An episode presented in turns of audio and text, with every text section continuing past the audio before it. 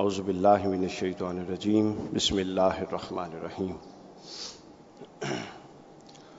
اللہ رب العزت کا شکر ہے، جس کی توفیق سے آج ہم ذکر امام علی مقام کی اس مقدس مجلس میں حاضر ہو سکے۔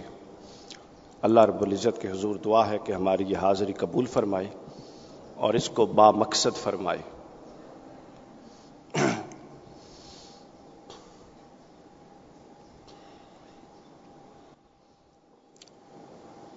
سامعین کرام اور عزیز طلبہ، ایک دو گزارشات آپ لوگوں کی خدمت میں پیش کرنی ہیں۔ چونکہ خطبہ آتے ہیں، جذباتی تقاریر آپ لوگ سنتے ہیں، نہایت اچھے مطلب جو شیلے انداز کی باتیں بھی آپ لوگ سنتے ہیں۔ لیکن میں آپ لوگوں کو آج ایک تھوڑی مختلف بات سمجھانے اور بتانے آیا ہوں۔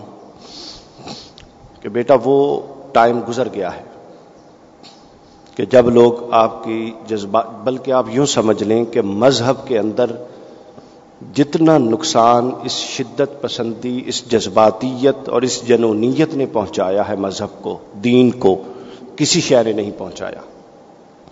اور وہ اس لیے کہ جب سے مذہب میں جنونیت آئی ہے، شدت آئی ہے، اس کی صورتیں میں بتاتا ہوں۔ تب سے اہل مذہب نے سنجیدہ غور و فکر چھوڑ دیا ہے۔ اپنے مسائل پر نظر رکھنا چھوڑ دیا ہے۔ اپنے مسائل کے حل کی طرف جانا چھوڑ دیا ہے۔ جب سے جذباتی فضائل کون نہیں بیان کرتا، لیکن ایک ایسا پیراڈائم بنا کے ہر شے کو جذبات کے پیرائے میں لا کے کھڑا کر دینا کہ عقل و دانش آری ہو جائے۔ یہ وہ دینی اپروچ ہے جس نے ہمیں بہت نقصان پہنچایا ہے۔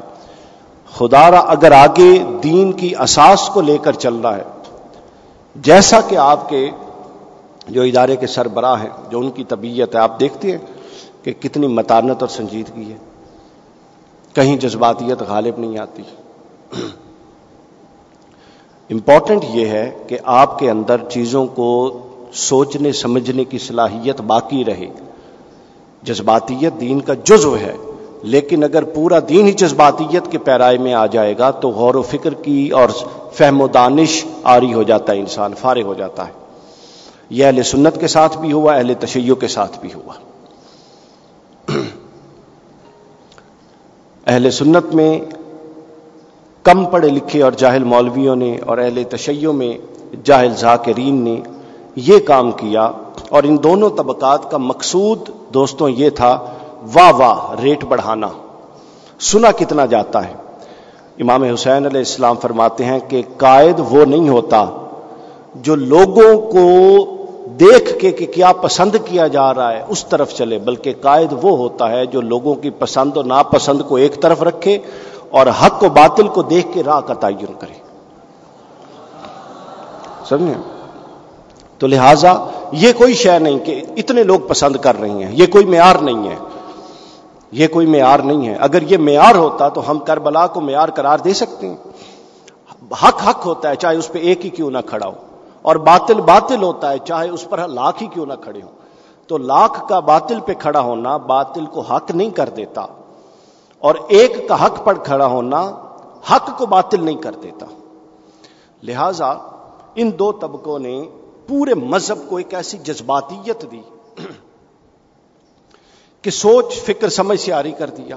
ابھی ماضی قریب میں آپ نے دیکھا کہ اہل سنت کے بعض طبقات کے ہاں محبت رسول جیسے پاکیزہ جذبہ اور بڑے پاکیزہ ناروں کے ناموں پہ کیسی شدت پسندی کا مظاہرہ ہوا آپ دیکھتے ہیں۔ الامان الحفیظ اور آپ اپنے طبقات کے ذاکرین کو دیکھتے ہیں کہ وہ ممبر پر کیا حشر کرتے ہیں۔ کپ گلوین کھلی ہوئی ہے، زنجیریں لٹکی ہوئی ہیں۔ کیا امام حسین علیہ السلام کا یہ درس تھا؟ اور پھر کوئی حوالہ نہیں، کوئی روایت نہیں، کوئی درایت نہیں، کوئی قرآن نہیں، کوئی حدیث نہیں، ہر ایک کے پاس اپنی کہانی ہے۔ مسئلہ یہ ہے کہ سر وہ یہ دیکھتے ہیں کہ بکتا کیا ہے۔ یہ بکتا ہے۔ جب یہ آپ لوگ خریدار ہوں گے، دیکھیں دکاندار نے یہ دیکھنا ہے کہ میں وہ مال رکھوں جو محلے میں بکتا ہے۔ تو لہذا ضرورت اس امر کی ہے کہ ہم لوگوں کا مائنڈ بدلیں۔ چار جذباتی تقریروں سے کچھ نہیں ہوگا۔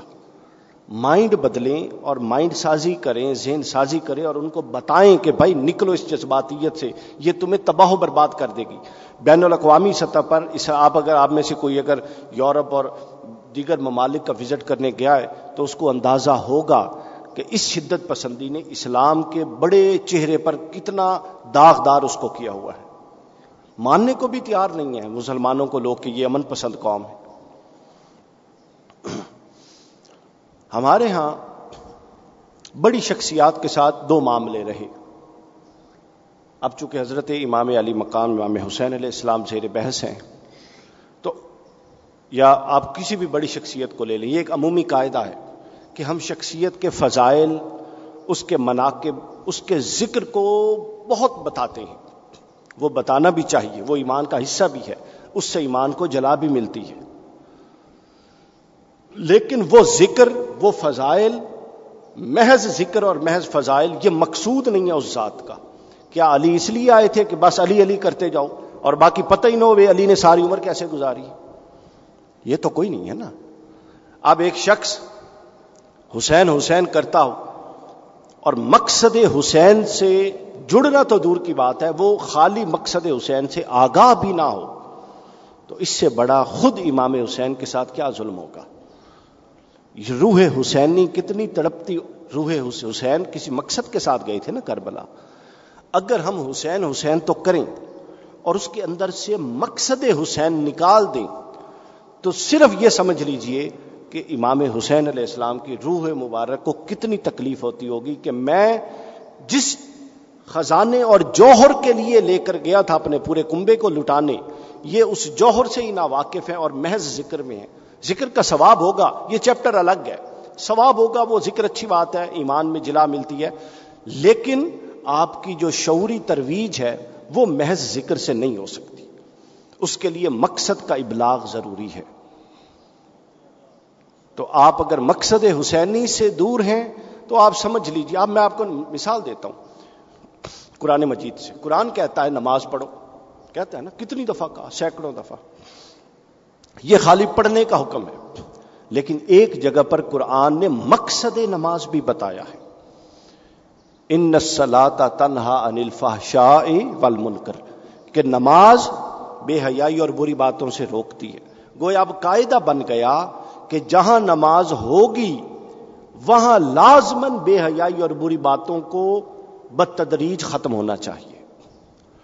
اگر وہ بدتدریج ختم نہیں ہو رہی اور نماز بھی پڑھی جا رہی ہے، تو پھر ریویو کرنے کی ضرورت ہے کہ کہیں کوئی نہ کوئی مسئلہ ضرور ہے۔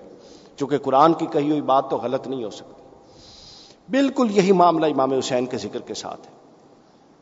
کہ نماز کا حکم ذکر کے قائم مقام ہے، ذکر حسین تو کریں۔ اب ذکر حسین کے ساتھ جو مقصد جو نماز کا مقصد تھا، بے حیائی اور فاشی دور ہو، تو ذکر حسین کا جو مقصد ہے، اگر وہ قریب نہیں ہو رہا تو آپ سمجھ لیجیے کہ آپ اس کے ذکر کرنے کے باوجود حق کے ذکر ادا نہیں کر رہے۔ اسی طرح جس طرح آپ نماز پڑھنے کے باوجود اگر بے حیائی سے نہیں رکتے تو حق کے نماز ادا نہیں کر رہے۔ وہ صرف نماز کا ثواب ہوگا، فرض ادا ہوگا، لیکن اقامت سلاد جو وجود انسانی پر مؤثر ہوتی ہے، وہ نہیں ہوگی۔ یہ ہے اہم چیز۔ تو آپ لوگوں سے یہ دس بستہ گزارش ہے، بلکہ آپ اس چیز کو حوصلہ شک نہیں کریں جذباتی باتوں کی۔ اور انہیں کہیں بھائی ہمیں سمجھائیں اور آپ تو سمجھتے ہیں ہر وقت۔ اور ہم میں یہاں سے آیا ہوں، شیخ الاسلام ڈاکٹر طاہر القادری صاحب کے جوتے اٹھا اٹھا کے۔ ہم نے بھی یہ شعور کی باتیں وہاں سے سمجھی ہیں۔ دیکھیے، جو شعور کی جذباتیت سے ہٹ کے بات کرے گا، وہ کبھی عام لوگوں میں قبولیت نہیں پاتا۔ اس لیے پورے عالم اہل سنت میں طاہر القادری بھی ایک ہے اور پورے عالم تشیع میں جواد نقوی بھی ایک ہے۔ وجہ یہ ہے وجہ یہ ہے کہ ایک تو یہ بھائی سیلاب بہ رہا ہے، آپ بہ جائیں۔ ایک یہ ہے کہ آپ بند باندھیں اور آپ عقل و دانش کے کام لے۔ کہیں بھائی ٹھیک ہے، اختلافات ہر جگہ ہوتے ہیں، لیکن اساس یہ ہے، ان اساسات کو لے کر چلو۔ تو یہ امام حسین کے ساتھ بھی ہم نے کیا کہ ذکر حسین ہم کرتے ہیں، مقصد حسین سے ہم دور ہیں۔ اور یہ بڑی زبردست سازش تھی دشمنان اہل بیت کی۔ امام احمد ابن حنبل کی ایک بات آپ کو بتاتا ہوں۔ مستند صنعت کے ساتھ امام احمد ابن حنبل سے کسی نے پوچھا، حضرت مولا کائنات کے بعض مخالفین کے کچھ فضائل وضع کیے جا رہے تھے، گھڑے جا رہے تھے۔ تو امام احمد ابن حنبل رضی اللہ تعالیٰ عنہ سے ان کے بیٹے نے ان فضائل جو بطور حدیث گھڑے جا رہے تھے، امام احمد بن حنبل کے سامنے رکھ کے کہا کہ وہ چونکہ محدث تھے، کہ علم حدیث کی روح سے ان فضائل کا جو مخالفین مولا علی کے بارے میں بیان کیے جاتے ہیں، آپ بتائیں۔ امام احمد ابن حنبل نے بہت زبردست جواب دیا۔ امام ابن حجر اسکلانی نے فتح الباری میں یہ لکھا ہوا ہے۔ امام احمد ابن حنبل کہتے ہیں کہ بیٹا ہوا یہ کہ سب سے پہلے اہل بیت کی زوات مقدسات پر تنقید کے لیے لسٹ آؤٹ کی گئی چیزیں کہ کوئی ان کا تنقیدی پہلو ملے۔ جس کو معاشرے میں پروپوگیٹ کرے جب وہ تنقیدی پہلو نہیں ملا اور مجبور ہو گئے، اور مل بھی کیسے سکتا تھا صاحبان تطہیر کا؟ یعنی اگر دشمن کو نہیں مل سکتا تھا تو دوست کو کیسے ملتا؟ تو پھر یہ ہوا کہ انہوں نے کہا اچھا پھر ایسے کریں کہ ان کو تو گھٹا نہیں سکتے، جو ان سے چھوٹے ہیں ان کو بڑھانے کے لیے باتیں بنائی جائیں۔ آپ سمجھ رہے ہیں بات؟ اچھا اب آپ واہ واہ نہ کریں، آپ بھی اور ہم بھی اس کے شکار ہیں۔ اس طور پہ شکار ہیں۔ وہ یہ شکار ہیں کہ اب ایک ہر دور میں دیکھیے دشمن کی چال ایک جیسی نہیں ہوتی۔ اس دور میں جب انہوں نے سب نے دیکھ لیا کہ ذکر اہل بیت بند نہیں ہو سکتا، کروایا نہیں جا سکتا، تو پھر ایک ایسی ڈویژن دی جائے کہ یہ ایسے ایسے لوگ لانچ کیے جائیں کہ جو نام بھی حسین کا لے اور لے کر بھی عمل مقصد حسین سے دور جائیں۔ یہ ہے اس دور کا چیلنج۔ جس سے آپ اور میں نبرد آزما ہے فرقہ واریت پلانٹ کی گئی۔ دونوں طرف اہل سنت، اہل تشیع انویسٹمنٹ کی گئی۔ ایسے لوگ کھڑے کیے گئے علماء اور ذاکر بنا کے کہ جو ان کے درمیان بھی دوڑی ڈالیں اور پھر مقصد حسین سے ہٹ کے ایک ایسا ماورائی تصور دین پیش کریں کہ جس کا نماز، روزہ، حج، تقوی تارت کے ساتھ تعلق ہی نہ ہو۔ گویا کہ سستے داموں جنت کی ٹکٹ ایک آنسو بہانے پر جنت کی ٹکٹ بانٹ کے آپ کو دے کے جائیں۔ ذہن میں رکھ لیں، یہ تصور حسین و علی نہیں ہے۔ وہ تو اب اگر ہم حضرت علی کو قرآن ناطق کہتے ہیں، تو قرآن تو ہمارے سامنے ہے۔ اگلا یہ ہوا کہ جب ہمیں بانٹنے میں، وہ تقسیم کرنے میں کامیاب ہو گئے، تو اس کا نتیجہ یہ نکلا کہ ممبروں پر پھر نعرے لگنے شروع ہو گئے۔ فلاں کافر فلاں کافر۔ ہم نے خود آج سے چند سال پہلے یہ نعرے سنے اپنے کانوں سے۔ اس کا مقصد کوئی خدا نخواصہ اہل سنت، اہل تشیع کو نہیں کہتے تھے۔ اہل تشیع، اہل سنت کو نہیں کہتے تھے۔ لیکن ہر دو طبقات میں ایک گروہ ایسا تھا جس کو خرید لیا گیا تھا یا ان کی مائنڈ میکنگ ایسی کر دی گئی تھی کہ وہ ایسا بیج بوئیں کہ جو کبھی بھی بار آور ثابت نہ ہو۔ کبھی بھی اتفاق کی راہ ہموار نہ کرے، کبھی بھی اتحاد کی راہ ہموار نہ کرے۔ اب یہاں تک کی بات کے بعد اگلا نقطہ میں یہ بتاؤں گا، ابھی تک میں نے جو بات کی کہ مقصد حسین پر، اب آپ لوگوں کے ذہن میں یہ سوال ہوگا کہ پھر وہ مقصد حسینی کیا ہے؟ حسین ایک سمندر ہے، جو غوطہ لگاتا ہے اور حسین سمندر بھی ہے اور سخی بھی ہے۔ جو غوطہ لگاتا ہے وہ اس کو چند موتی اور چند جواہرات اور چند ہیرے کسی بھی فقیر کی جھولی میں ڈال دیتا ہے، خالی نہیں بھیجتا۔ تو مقصد حسینی پر اب میں دو منٹ بات کروں گا کہ وہ مقصد کیا ہے۔ یہ جو نقطہ اخذ کر رہا ہوں میں، یہ نویم بن حماد، امام نویم بن حماد کی کتاب ہے، کتاب الفتن۔ اس میں ایک حدیث ہے، حضرت ابو حریرہ رضی اللہ تعالیٰ راوی ہیں اس کے اس حدیث کے اندر سے مفہوم اور کچھ چیزیں اخذ کر کے اب میں بات کر رہا ہوں۔ ریفرنس دینا ہمیشہ ذہن میں رکھیں، جو بھی بات کریں آپ اس صنعت کے ساتھ کریں تاکہ آپ کی بات کا وزن تو انہوں نے دو تین بڑے اہم نکات لکھے کہ امام حسین علیہ السلام جب نکلے تھے کربلا کی جانب، تو اس کے پیچھے وجوہات کیا تھیں؟ اس کے پیچھے چار پہلو تھے۔ کتنے پہلو تھے؟ علماء بیٹھے ہیں، جو طلبا ہیں، وہ ہاتھ اٹھا کے میرا ساتھ دیں۔ کتنے پہلو تھے؟ چار اپنے پلے باندھ لے یہ بات۔ کوئی دنیا کا بندہ اس کا انکار نہیں کر سکے گا۔ پہلی بات یہ تھی کہ دین کی جو اخلاقی تعبیر تھی، اس کو مجرو کیا جا رہا تھا۔ دین کی جو اخلاق کی اخلاقیات اسلام کی جو شکل تھی اخلاق میں اب کیا کچھ آتا ہے آپ کو پتا ہے؟ اخلاقیات کی تعبیر تھی، اس کو مجرو کیا جا رہا تھا۔ اور اخلاقیات کی جگہ نفس پرستی، بد اخلاقی، بد کرداری، بے حیائی، یہ وہ چیزیں تھیں، یہ وہ قدریں تھیں جو جگہ لے رہی تھیں اعلی اخلاقی قدروں کی جگہ پر۔ تو پہلی تبدیلی جو نظام میں ہوئی، جس کے خلاف حسین کا قیام ہوا وہ یہ تھی کہ دین کی اخلاقیات کو مسخ کر دیا گیا۔ دوسری جو دین کے ساتھ معاملہ پیش آیا، وہ دین کی جو معاشرتی تعبیر تھی، اس کو مسخ اور تباہ کر دیا گیا۔ اور معاشرتی تعبیر کیا تھی؟ اسلام کہتا تھا کہ پہلے فرد بنے یعنی پہلے آپ ٹھیک ہوں اور میں ٹھیک ہوں۔ پھر مجھ سے میرا گھر ٹھیک ہو، پھر میرے گھر سے میری گلی ٹھیک ہو۔ پھر میری گلی سے میرا محلہ ٹھیک ہو، پھر میرے محلے سے میرا معاشرہ ٹھیک ہو، اور پھر میرے معاشرے سے میری ریاست ٹھیک ہو۔ یہ تھی اسلام کی ترتیب۔ اس ترتیب کو تہس نہس کر دیا گیا۔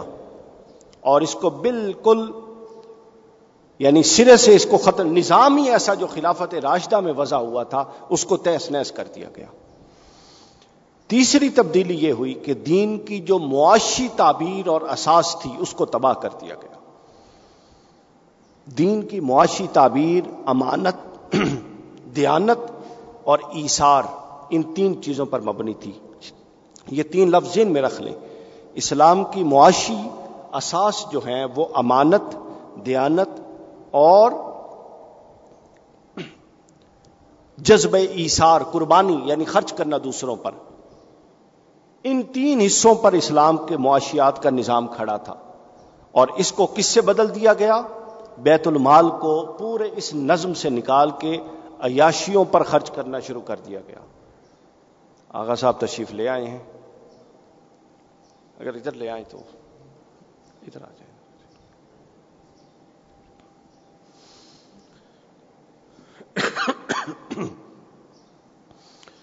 تو تیسری میں بتا رہا تھا کہ جو دین کی اساس اور دین کی بنیادی قدر میں تبدیلی واقع ہوئی، وہ یہ تھی کہ جو اسلام کا تصور معاش اور معیشت تھا، جو امانت، دیانت اور جذبہ ایثار پر مبنی تھا، اس کو تباہ و برباد کر کے ذاتی عیش اور عشرت پر لگانا شروع کر دیا گیا۔ یہ تیسری تبدیلی تھی۔ پہلی میں نے بتائی کہ اسلام کے تصور اخلاق اور اخلاقیات کو مسخ کر دیا گیا۔ دوسری تصور معاشرت جو نبی اکرم صلی اللہ علیہ وسلم نے دیا تھا، اس کو مشق کر دیا گیا۔ تیسری، جو اسلام کی تعبیر معاشیات تھی کہ جس میں کوئی بھوکا نہیں سوئے گا، نظام زکوٰۃ تھا، انفاق تھا، اس کو تباہ و برباد کر دیا گیا۔ اور خاص چند لوگ جو اپنی گڈ بکس میں ہیں، ان پہ لگایا جائے، اپنی عیش و عشرت پہ لگایا جائے، اس طور پہ کام شروع ہو گیا۔ اور چوتھی اور جو سب سے بنیادی اور سب سے اساسی خرابی واقع ہوئی، وہ سیاسی تعبیر میں تھی، دین کی سیاسی تعبیر دین کی حقیقی سیاسی تعبیر کو بھی مسق کر دیا گیا۔ اچھا اب اس جو سیاسی تعبیر ہے، اس کے کئی پہلو ہیں، جس میں سے میں صرف ایک پہلو لوں گا۔ وہ یہ کیا گیا، یہ بالکل وہی کام کیا گیا تھا، جو کام آج مغرب کر رہا ہے اسلام کے پیش نظر۔ جب واقع کربلا برپا ہو گیا اور مسلمانوں کے اندر یہ شعور بیدار ہوا اور ہونا شروع ہوا کہ امام حسین علیہ السلام نے اتنی عظیم قربانی کس مقصد کے تحت دی۔ اب ہم ہم تو ایسے بدقسمت لوگ ہیں کہ ایسے معاشرے میں رہتے ہیں جہاں غیر سیاسی اسلام بھی آ گیا ہے اور باقاعدہ جماعتیں اور ترویج ہوتی ہے غیر سیاسی اسلام کی۔ اللہ اکبر، کیا قرآن غیر سیاسی تھا؟ کیا احادیث غیر سیاسی ہیں؟ کیا اہل بیت کی زندگیاں غیر سیاسی تھیں؟ کیا صحابہ اکرام کی زندگیاں غیر سیاسی تھیں؟ یہ سامعین کرام یہ وہ فتنے ہیں جو بادی نظر میں لانچ کیے جاتے ہیں تاکہ ایک ایسا بہت بڑا جتھا موجود رہے جو حق کو حق نہ کہے اور باطل کو باطل نہ کہے۔ مگر جب موقع آتا ہے تو وہ باطل کی پشت پناہی ضرور کرتا ہے۔ اس کی میں آپ کو ایک مثال بھی دیتا ہوں۔ ابن سیری نے اس کو نقل کیا۔ مشہد الحسین میں ڈاکٹر صاحب نے، قبلہ قادری صاحب نے بھی اس کو بیان کیا کہ امام حسین علیہ السلام کی شہادت کے اگلے چند روز بعد کسی شخص نے خواب دیکھا کہ سامنے ایک بڑا سارا خون کا تھال ہے، جس میں شہدائے کربلا کا خون ہے۔ حضرت مولا کائنات بیٹھے ہیں اور رضول اسلام ہیں اور سامنے قاتلین حسین ہیں۔ یہ صحیح صنعت کے ساتھ ابن سیری نے روایت کی تو ایک شخص کو بلایا جاتا جو حسین کے معیدین تھے، ان کو حضور حوض کوثر سے پانی پلاتے۔ اور جو مخالفین حسین تھے، ان کے ساتھ درجہ بدرجہ مختلف سلوک تھا۔ کسی کی آنکھوں میں سرمائی پھیر کے اندھا کر دیا جاتا اور وہ صبح اٹھے اور اندھے تھے۔ مختلف معاملات تھے۔ ایک شخص آیا، وہ وہاں میخیں بیچتا تھا جو خیمے ٹھوکتے ہیں اور جو تلواروں کے دستے کستے ہیں۔ تو اس نے کہا، یا رسول اللہ، مجھے پانی پلائیے، میں پیاسا ہوں. حضور نے حضرت علی کی طرف دیکھا۔ حضرت علی خاموش رہے۔ حضور نے فرمایا کہ اس کو پانی نہیں دیا جا سکتا۔ وہ قدموں میں گر گیا کہ، یا رسول اللہ، میں نے تو نہ آپ کے حسین پر تیر کھینچا، نہ تلوار چلائی، میں تو ایک کاروباری بندہ تھا، اپنی چیزیں بیچنے گیا تھا۔ تو معلوم ہے کہ اللہ کے رسول نے کیا فرمایا۔ انہوں نے فرمایا کہ یہ بتا کہ تو کھڑا کس طرف تھا جب چیزیں بیچنے گیا تھا۔ لشکر یزید کی طرف کھڑا تھا۔ تو گویا بادی النظر میں ارادہ تھا یا نہیں تھا یہ اللہ جانتا ہے، مگر بادی النظر میں تو حسین کے لشکر میں ایک بندے کی کمی اور یزید کے لشکر میں ایک چیز کے اضافے کے لیے گیا۔ تو لہذا یہ نہیں ہو سکتا کہ جو شخص حسین کے ہوتے ہوئے میرے حسین کا ساتھ نہ دے۔ اس کو میں پانی پلاؤں۔ لہٰذا اس کو حوض کوثر کا پانی کی بجائے اس کو تارکول پلایا گیا۔ وہ پھر بعد ازاں کہتے ہیں کہ اس کے پورے جسم سے بو آتی تھی اور اس کو لوگ پورے شہر سے باہر نکال دیا تھا۔ تو میں آپ کو یہ عرض کر رہا ہوں کہ یہ بڑا ضروری ہوتا ہے کہ یہ کچھ نہیں ہے کہ جی سارے ہی حق ہے یہی ہمارے ہاں مشاجرات صحابہ کے باپ میں ہوا۔ اہل سنت کے نزدیک، اہل تشیع کے نزدیک صحابہ کرام سارے قابل تعظیم، واجب التعظیم۔ آپ کا اختلاف ہو سکتا ہے کسی، چونکہ معصوم تو ہے کوئی نہیں۔ ٹھیک ہے؟ تو لہٰذا میری ابھی پوری یوٹیوب پہ میں نے ایک سیریز اس موضوع پر بیان کی ہے، کربلا اپنا خلافت سے ملوکیت کے سیاسی پس منظر میں کہ اب ہمارے ہاں کئی ایسی اصطلاحات گھڑی گئی بنیادی طور پہ جان بوجھ کے کہ حقائق آشنائی نہ ہو سکے۔ تو دین کو ذات کا مسئلہ بنا دیا گیا۔ معاشرت اور نفاذ دین ختم کر دیا گیا کہ دین کا نافذ کرنا کوئی شے نہیں ہے۔ دیکھیے کیا یزید جیسے بندے نے بھی روزہ، حج زکات معطل نہیں کیا تھا۔ یہ سمجھنے کی ضرورت ہے کہ پھر قیام حسین کس چیز کے لیے تھا۔ تو گویا مسلمانوں کا ایک طبقہ ایسا جنم دیا گیا، ہر دور میں اور آج بھی ان کی فکری واقعات موجود ہیں۔ جو سیاسی طور پہ اپنے آپ کو الگ کرتے تھے۔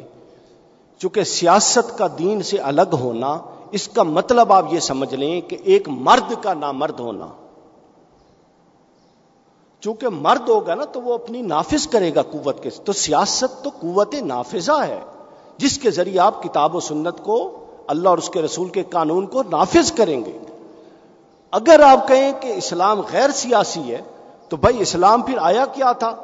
اللہ سے اگر ایک انفرادی بندے کو جوڑنا ہے تو وہ تو گوتم بدھ بھی جوڑ کر گئے تھے، وہ تو ہندو مت میں بھی ہے۔ دیکھیے، انفرادی نجات کا تصور دنیا کے ہر مذہب میں موجود ہے۔ اسلام کا امتیاز ہی یہ ہے کہ وہ ذاتی نجات سے اٹھا کے آپ کو اجتماعی نجات اور ریاستی نجات کی طرف لے کر جاتا ہے۔ اور آپ کو فرد سے اٹھا کے معاشرے کی تشکیل کی طرف لے کر جاتا ہے۔ اور آپ کو شخص سے اٹھا کے جماعت کی اصلاح کی تشکیل کی طرف لے کر جاتا ہے۔ تو گویا یہ چار قدریں تھیں جو اس وقت بنیادی طور پہ پامال ہو چکی تھی نہ کوئی اخلاقیات۔ اب ہم بہت ساری پھر تفسیری روایات اب آگے بیان کرتے ہیں۔ فضائل میں میں نے عرض کیا کہ اب تھوڑا جذباتیت سے نکلنے کا وقت ہے۔ جذباتیت اور جنونیت نے مذہب کو بہت نقصان دے دیا۔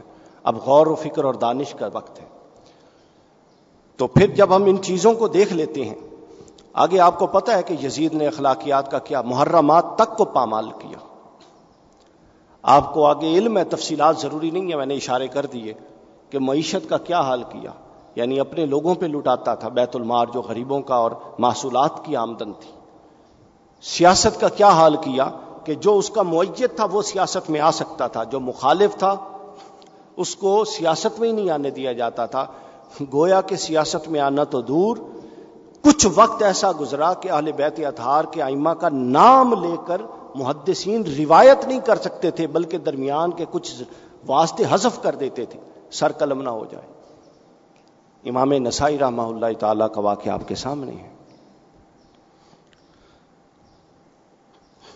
تو یہ وہ چیزیں تھیں جن کے خلاف امام حسین علیہ السلام کا خروج تھا۔ دین کو اس بڑی پکچر میں دیکھیے۔ چھوٹی پکچر میں جب دین کو دیکھیں گے تو آپ اپنا نقصان کریں گے، مقصد حسین کا نقصان کریں گے۔ تو اس بڑی پکچر میں اب یہ دیکھنا ہے کہ اب ہم میں سے ہر بندہ، جب ہم نے یہ جان لیا کہ اصل کام کیا ہے، پھر مقصد حسین پر کچھ روشنی ڈال لی۔ اب یہ ہے کہ اس مقصد حسین کو جاننے کے بعد میرا اب کیا کام ہے؟ آپ کا کیا کام ہے؟ آپ میں سے اگر کوئی شخص حسینی ہونے کا دعوے دار ہے اور اس کے سامنے، بلکہ سب سے پہلے وہ خود کسی بڑے لیول کی بد اخلاقی اور بد کرداری کا شکار ہے۔ تو سمجھ لیں کہ پہلی بات تو یہ ہے کہ وہ خود مقصد حسینی سے ٹکراتا ہے، اس نے کسی دوسرے کو حسین کی طرف کیا لے کر جانا؟ ہے حسینیت کا آغاز خود سے کیجیے اگر آپ میں سے کوئی شخص معاشرے کی مثبت تشکیل میں اپنا کردار ادا نہیں کر رہا اور وہ ذاکر حسین ہے۔ تو ذکر کا ثواب تو اس سے ملے گا، مگر وہ مقصد حسین سے دور ہے۔ آپ میں سے اگر کوئی شخص کرپٹ ہے فائنینشلی اپنی جاب میں، اپنے بزنس میں، اپنے کاروبار میں، اپنے لین دین میں، تو وہ جتنا مرضی حسین کا ذکر کر لے، ذکر کا ثواب ملے گا، لیکن وہ مقصد حسین سے دور ہے۔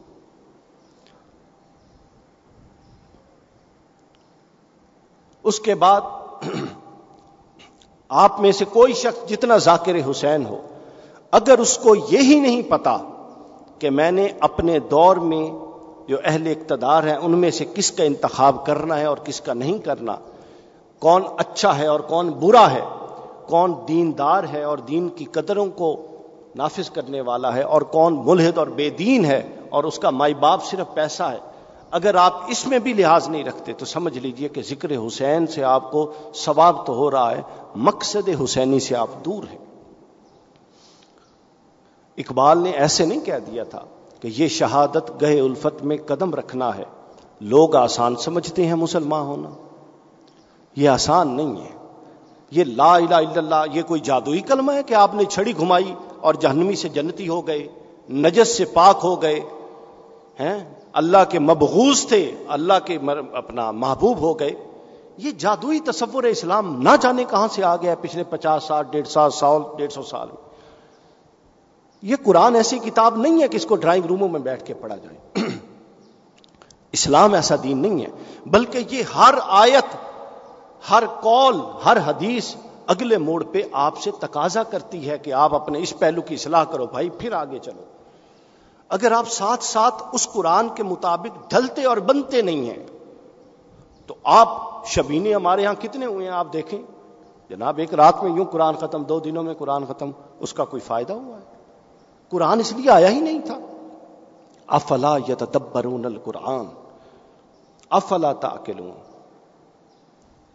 جو تو تدبر کے لیے آیا تھا، غور و فکر کے لیے آیا تھا۔ اور ہماری قوم کو جذباتی بنا دیا گیا۔ اور اس نے غور و فکر کا دامن ہی چھوڑ دیا۔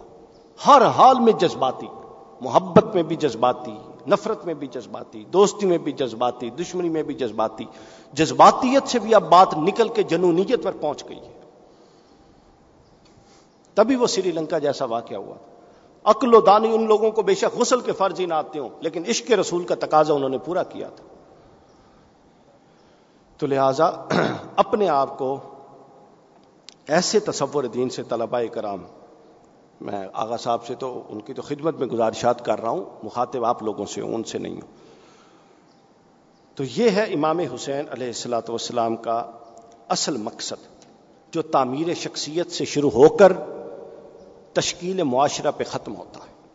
اگر آپ اپنے معاشرے کے ظلم، جبر اور بربریت پر کمپرومائز کر کے بیٹھے ہیں تو سمجھ لیجیے آپ سے بڑا منافق کوئی نہیں، آپ حسینی نہیں ہو سکتے۔ اور یہ جو امام علی مقام کی جنگ تھی، وہ ختم بھی نہیں ہوئی۔ امام جعفر صادق علیہ السلام کا ایک کال میں نے پڑھا کہیں سے، اور معروف ہے